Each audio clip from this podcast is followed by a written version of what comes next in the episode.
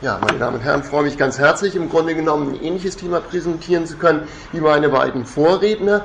Nur, dass ich anders als die beiden jetzt nicht ein Organ in den Mittelpunkt meiner Betrachtung stelle, sondern etwas umfangreicher versuche vorzugehen. Und zwar ähm, möchte ich Ihnen hier erstmal meine Quellengrundlage präsentieren. Es geht mir also vor allen Dingen erstmal um die Parteitagsprotokolle, die ich ausgewertet habe, sozusagen für diesen Untersuchungszeitraum, der bis in das Jahr 1990 sich erstreckt. Von der SPD, von der USPD genauso wie von der KPD. Muss man natürlich hinzufügen, dass diese Basis relativ dünn ist, gerade bei den Parteien, die sich sozusagen erst im Laufe des Ersten Weltkrieges konstituiert haben, beziehungsweise unmittelbar nach dessen Beendigung. Wichtig ist dann vor allen Dingen als zweites äh, Standbein äh, oder als zweite Basis meines Vortrages dann die relativ umfangreiche publizistische Grundlage, insbesondere mit unterschiedlichen sozialdemokratischen Zeitungen. Und da habe ich, äh, um Ihre Aufmerksamkeit insbesondere auf die Volkswacht aus Bielefeld zu lenken, ähm, nicht nur, weil ich daherkomme und das sozusagen etwas Lokalkolorit auch ähm, zum Ausdruck bringt, sondern da habe ich eben gerade bei den Leitartikeln immer die namentliche äh, Kennung und insofern komme ich da ein bisschen weiter als bei vielen ähm, äh, Beiträgen, wie wir sie beispielsweise im äh, Vorwärts ähm, vorfinden. Und ich habe eben nicht nur die Tagespublizistik ausgewertet, sondern bin eben auch auf die sogenannten theoretischen äh, Organe der Sozialdemokratie und eben auch bei der USPD übergegangen. Das sozusagen erstmal zum äh, Rahmen. In diesem ersten Revolutionsjahr glich das deutsche Volk einem Menschen, der in tiefer Nacht auf engen unbekannten Pfaden einen steilen Berg emporsteigt, dem neuen Tag entgegen. Oben umgibt ihn statt des erwarteten Lichts noch tiefe Nacht. Nur fern im Osten färbt ein Purpursaum rot und blutig den Horizont, den neuen Tag ankündigen. Im März 1917 ist uns vom Osten das Licht gekommen. Ex Oriente Lux. Während der dem Reichstagsabgeordneten Ludwig Quessel die russische Revolution also 1917 emphatisch begrüßte, instrumentalisierte sein Fraktionskollege Eduard David sie umgehend in militärischer und politischer Hinsicht. Zitat, die russische, russische Revolution war ein Himmelsgeschenk für Deutschland. Ende September 1918 äußerte Friedrich Ebert auf einer Sitzung des SPD-Parteivorstandes, Zitat, wer die Dinge in Russland erlebt hat, der kann im Interesse des Proletariats nicht wünschen, dass eine solche Entwicklung bei uns eintritt. Wir müssen uns im Gegenteil in die Bresche werfen. Wir müssen sehen, ob wir genug Einfluss bekommen, unsere Forderungen durchzusetzen und, wenn es möglich ist, sie mit der Rettung des Landes zu verbinden. Das ist unsere verdammte Pflicht und Schuldigkeit, das zu tun. Zitat Ende. Ich denke, meine Damen und Herren, dass diese Zitate dreier dem rechten Parteiflügel der SPD zugehöriger Sozialdemokraten exemplarisch die Evolution der Wahrnehmungen und Charakterisierungen der russischen Revolution von hoffnungsvoller Euphorie über Versuche ihrer politischen Instrumentalisierung bis hin zur deutlichen Distanzierung aufzeigen. Gerade Eberts Position offenbart meines Erachtens den Paradigmenwechsel in der deutschen Sozialdemokratie. Der Sozialismus ist nämlich bei ihm deutlich hinter die Nation und sogenannte Staatsnotwendigkeiten mit Max Weber gesprochen. Die Gesinnungsethik tritt hier hinter die Verantwortungsethik zurück. Und im Folgenden möchte ich also diesen Entfremdungsprozess zwischen den einstigen Genossen im internationalen Maßstab nachvollziehen. Deutlich ist, dass die SPD von dem Erfahrungsraum der Bolschewiki nicht lernen wollte. Unterschiedliche Vorstellungen von Demokratie und Freiheit, Gewalt, Recht und Gesetz trennte sie. Aus der Perspektive der damaligen SPD-Führung waren ihre Anstrengungen seit 1903, nämlich zwischen den Flügeln der russischen Sozialdemokratie, also die Menschewiki und den Bolschewiki, zu vermitteln, um auch die Bolschewiki einzuhegen, gescheitert. Die russische Revolution 1917 oder wie es zeitgenössisch hieß, das russische Beispiel diente für die SPD nicht als Anleitung zum Handeln, sondern als abschreckendes Beispiel und als Orientierungsmaßstab der Negation. Diese kritische Distanz reichte von der SPD bis hin zur Parteimitte der USPD um Rudolf Hilferding oder auch um den Parteiführer Hugo Hase, die ebenfalls vor einer Zitat sklavischen Nachahmung der bolschewistischen Revolution, Zitat Ende, nachdrücklich warnten. Der Revisionist Max Schippel, sächsischer Reichstagsabgeordneter und umtriebiger Parteijournalist, brachte Mitte äh, 1918 in dem dem rechten Parteiflügel der SPD nahestehenden Organ der sozialistischen Monatshefte zum Ausdruck, was die SPD von den Bolschewiki und ihrer Politik hielt. Er ziehe sie des, Zitat, Sozialdilettantismus und der gewissenlosensten Vergewaltigung, der Zensurwirtschaft und Pressknebelung, sprach von einer Diktatur der bolschewistischen Minderheit oder richtiger einer Handvoll von engstirnigen Fanatikern, nannte sie Desperados und Amokläufer und attestierte ihnen als Gipfel seiner Invektiven, und das war Bestandteil dann auch meiner Überschrift, Dekretinismus. Also ich finde, es ist ein wunderschönes äh, Wortspiel, weil das Dekret durch, oder für die, die, für das die Bolschewiki letztendlich stehen, mit dem Kretinismus einfach verbindet. Also ich muss sagen, ein durchaus gelungenes äh, Beispiel für Polemik. Ich möchte ganz kurz auf die Genese sozusagen der Kluft zwischen deutscher Sozialdemokratie und die Bolschewiki eingehen. Positionen und Traditionen aus dem Kaiserreich rahmten auch in der Novemberrevolution von 1918 die Handlungsdispositive der SPD. Schon 1910 hatte nämlich Karl Kautsky in dem von ihm redigierten theoretischen Organ Die neue Zeit letztlich die politische Gretchenfrage der Zeit formuliert. Sollen wir Russisch oder Belgisch reden. Gemeint war die Alternative von Evolution und Revolution, der Eroberung der Macht durch demokratisch-parlamentarische Mehrheiten oder durch den Massenstreik und andere Mittel, wie sie Rosa Luxemburg bevorzugte. Nicht erst im August 1914 zeigte sich, wie ausgeprägt antirussische Ressentiments gerade in der deutschen Sozialdemokratie auch waren. Sie in Kombination mit grundsätzlichen politischen Überzeugungen führten dazu, dass die Mehrheitssozialdemokratie den Oktoberumsturz wie die weitere Politik der Bolschewiki im Grunde kategorisch ablehnte.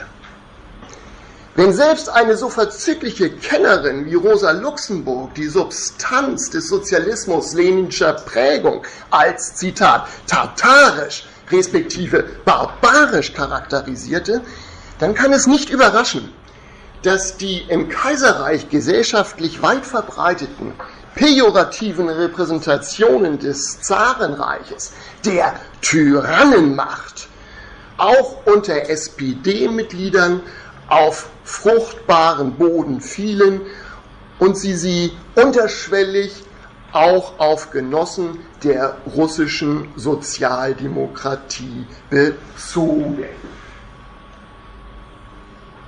Und hier im Grunde genommen eigentlich die wichtigsten Charakteristika, gerade in Bezug eben auf der einen Seite des bolschewistischen Erfahrungsraums, quasi ihres revolutionären Know-hows und damit eines gewissen Entwicklungsvorsprungs und dann die äh, Perspektive seitens ähm, der SPD bzw. der rechten USPD auf diese revolutionären Errungenschaften der Bolschewiki. Ganz entscheidend, und das scheint für mich wirklich die herausragende Zäsur, gerade in der Charakterisierung eigentlich der russischen Verhältnisse zu sein, ist der Januar 1918 und die Auflösung der konstituierenden äh, Versammlung durch die Bolschewiki, weil das im Grunde genommen eigentlich der Sündenfall gewesen sei, letztendlich ein ähm, durch die gesamte wahlberechtigte Bevölkerung legitimiertes demokratisches Organ aufzulösen. Nur so die Argumentation, weil die Bolschewiki in ihm eben keine Mehrheit gehabt hätten. Und das ist sozusagen eigentlich der Beginn äh, oder die entscheidende Zäsur, wo im Grunde genommen eine weitere Kooperation eigentlich mit den Bolschewiki als etwaiger Bündnispartner nicht mehr in Frage kommt. Und dann geht es eben weiter. Dafür, wo, wofür letztendlich die ähm, SPD als eine demokratisch verfasste Partei gestanden hat. Die Aufhebung der Bürgerrechte eben. Das ist sozusagen nicht mit der deutschen Sozialdemokratie in Einklang zu bringen. Dann diese intransparente Klassenjustiz, das sozusagen eben ähm, Stadt, äh, Standgerichte stattgefunden haben, dass die formale Justiz in den Hintergrund getreten ist, dass es sich nicht um eine Diktatur des Proletariats, sondern lediglich eben um die Diktatur einer Minderheit, vor allen Dingen über das Proletariat gehandelt habe. Und das eben auch, und das ist ganz, ganz wichtig, eben gerade vor dem Hintergrund der Entwicklung ähm, innerhalb äh, des Russländischen Reiches 1917 eben mit der berühmten Formel alle Macht den Räten, dass hier eben im Grunde genommen die sozialistischen Kritiker in Deutschland zum Ausdruck bringen, Ausdruck bringen dass die Räte eben keine höhere Form der Demokratie sei, auf der, äh, auf ähm, oder zurückzuführen darauf, dass im Grunde genommen ihr Wahlrecht eingeschränkter sei, dass es einen Zensus der Arbeit gebe und dass das im Grunde genommen eben Teile der Bevölkerung a priori äh, von der Möglichkeit der Willensbildung ausschließe. Das war quasi in den Augen der deutschen äh, Sozialdemokratie bzw. Sozialisten undemokratisch und dann natürlich als ganz, ganz entscheidendes Element, was sie immer den Bolschewiki dann zum Vorwurf gemacht haben, letztendlich der Versuch der Durchsetzung der eigenen politischen Vorstellung durch die Elemente von Gewalt und Terror und damit verbunden. Und das ist sozusagen der Rückgriff dann wieder auf die äh, Zeiten vor 1914. Es ist im Grunde genommen diese ökonomische und kulturelle Rückständigkeit, was damit immer einhergehen äh, bei der Sozialdemokratie als pejoratives Element ist, diese Asiatschina. Im Grunde genommen, Russland ist nicht europäisch, Russland ist asiatisch und deswegen ist es sozusagen für uns kein adäquater Bündnispartner, geschweige denn Vorbild für die Ausgestaltung der politischen Verhältnisse im eigenen Lande. Also zusammenfassend der letzte Punkt hier, Bolschewismus als Todfeind im Grunde genommen der Zivilisation.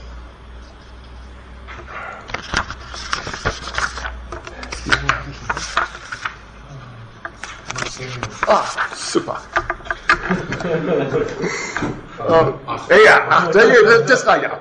Ähm, kleiner, kleiner Sprung. Ähm, Karl Kautsky, ähm, bekannter sozusagen Theoretiker eher der Sozialdemokratie, hat ähm, viele Bonmots, viele wichtige Zitate geprägt und deshalb darf er auch bei mir nicht fehlen. Eins möchte ich Ihnen jetzt hier präsentieren. In der deutschen Sozialdemokratie galt aber seit jeher der Grundsatz, Revolutionen können nicht gemacht werden.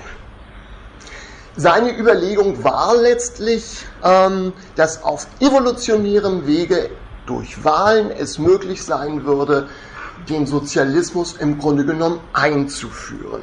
Also eigentlich die Erwartungshaltung, die Zeit arbeitet für uns. Wir brauchen gar keine revolutionäre Gewalt. Wir können uns im Grunde genommen den politischen Umsturz, der mit Gewalt verbunden wäre, sparen, weil auf evolutionärem Wege durch Reformen und parlamentarische Mehrheiten äh, wir, also die Sozialdemokraten, gleichsam den Sieg davontragen würden. Gleich ob man dieses Denken als pietistische Neigung oder sozialdemokratischen Attentismus charakterisieren möchte, gerann es aber im November 1918 im politischen Programm Eberts und des sozialdemokratischen Parteivorstandes, indem er nämlich letztendlich vier Forderungen aufs Tapet brachte. Nämlich erstens, und das ist klassisch, meine Damen und Herren, das ist wie bei Jena und Auerstedt 1806, Ruhe und Ordnung.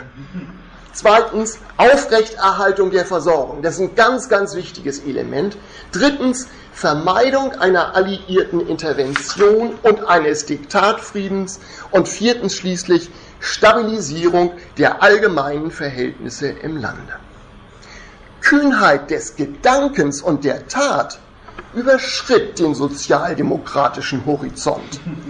Ihre Maximen waren vielmehr keine sozialrevolutionäre Utopie, keine extremistischen Experimente, kein rotes Chaos, nicht die Wahrnehmung von Partei, Partei und Partikularinteressen, sondern rationales Denken, konsensueller Pragmatismus, realpolitisches Augenmaß und verwaltungsmäßiges Handeln im Interesse des gesellschaftlichen Gesamtwohls.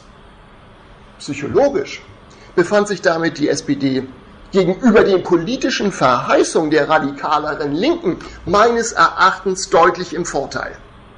Denn die Zukunftsutopien der radikalen Linken bedeuteten zunächst einmal Unsicherheit und damit genau das Gegenteil von dem, wonach der durchschnittliche Arbeiter sich nach vier Jahren Krieg und Entbehrung wohlgesehnt haben dürfte. Die Agenda der breiten Masse der Arbeiter, die ohnehin nicht zur Revolution geboren worden waren, umfasste nämlich wohl folgende Ziele. Sie wollten ein normales Leben, regelmäßig und angemessen entlohnte Arbeit, anständige Arbeits- und Lebensbedingungen, ein gemütliches Heim, keine Unterdrückung, keine Willkür. Vor allem aber verlangten sie nach einem Frieden. Vier Jahre Krieg sollten weder Bürgerkriegstrauma noch revolutionärer Krieg an der Seite der Bolschewiki folgen. Und dadurch im Grunde genommen eigentlich ihnen stand es hier. Hm?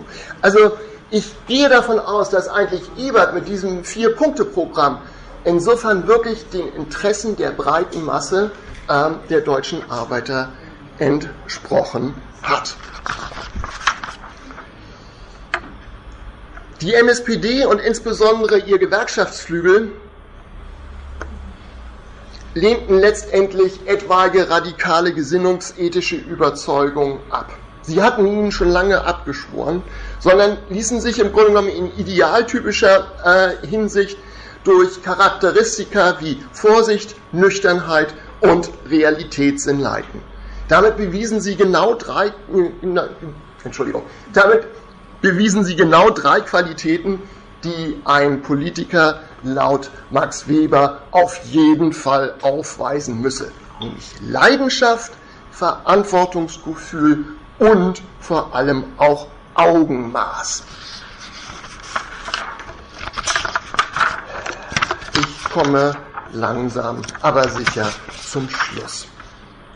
Gleichwohl war der teleologisch-emanzipatorische Fortschrittsgedanke der deutschen Sozialdemokratie so weit entwickelt, dass sie den Bolschewismus als bloße Episode abtat, der aber dem menschlich-zivilisatorischen Entwicklungsprozess keinen Abbruch tun konnte.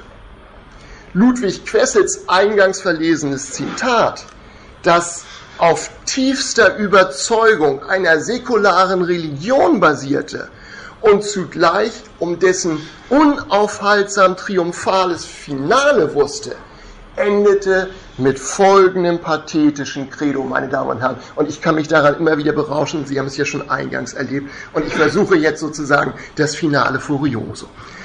Und wenn auch die lange Nacht des bolschewistischen Gewaltregiments dann bald den kurzen Tag der Freiheit abgelöst hat.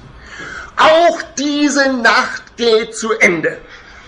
Der Bolschewismus, der den russischen Sozialismus geknickt, der das russische Volk geknechtet, der das russische Land zuerst dem deutschen Militarismus dann dem angelsächsischen Kapitalismus ausgeliefert hat, geht an den Verbrechen, die er am Volkskörper begangen hat, zugrunde. Jetzt wallen noch Nebel auf, ballen sich zusammen und werfen sich dem neuen Licht entgegen, den ganzen Horizont wieder in Dunkelheit hüllend. Die aber den Glauben haben, wissen, dass die Sonne des Sozialismus siegreich und strahlend emporsteigen wird. Ich danke Ihnen Aufmerksamkeit.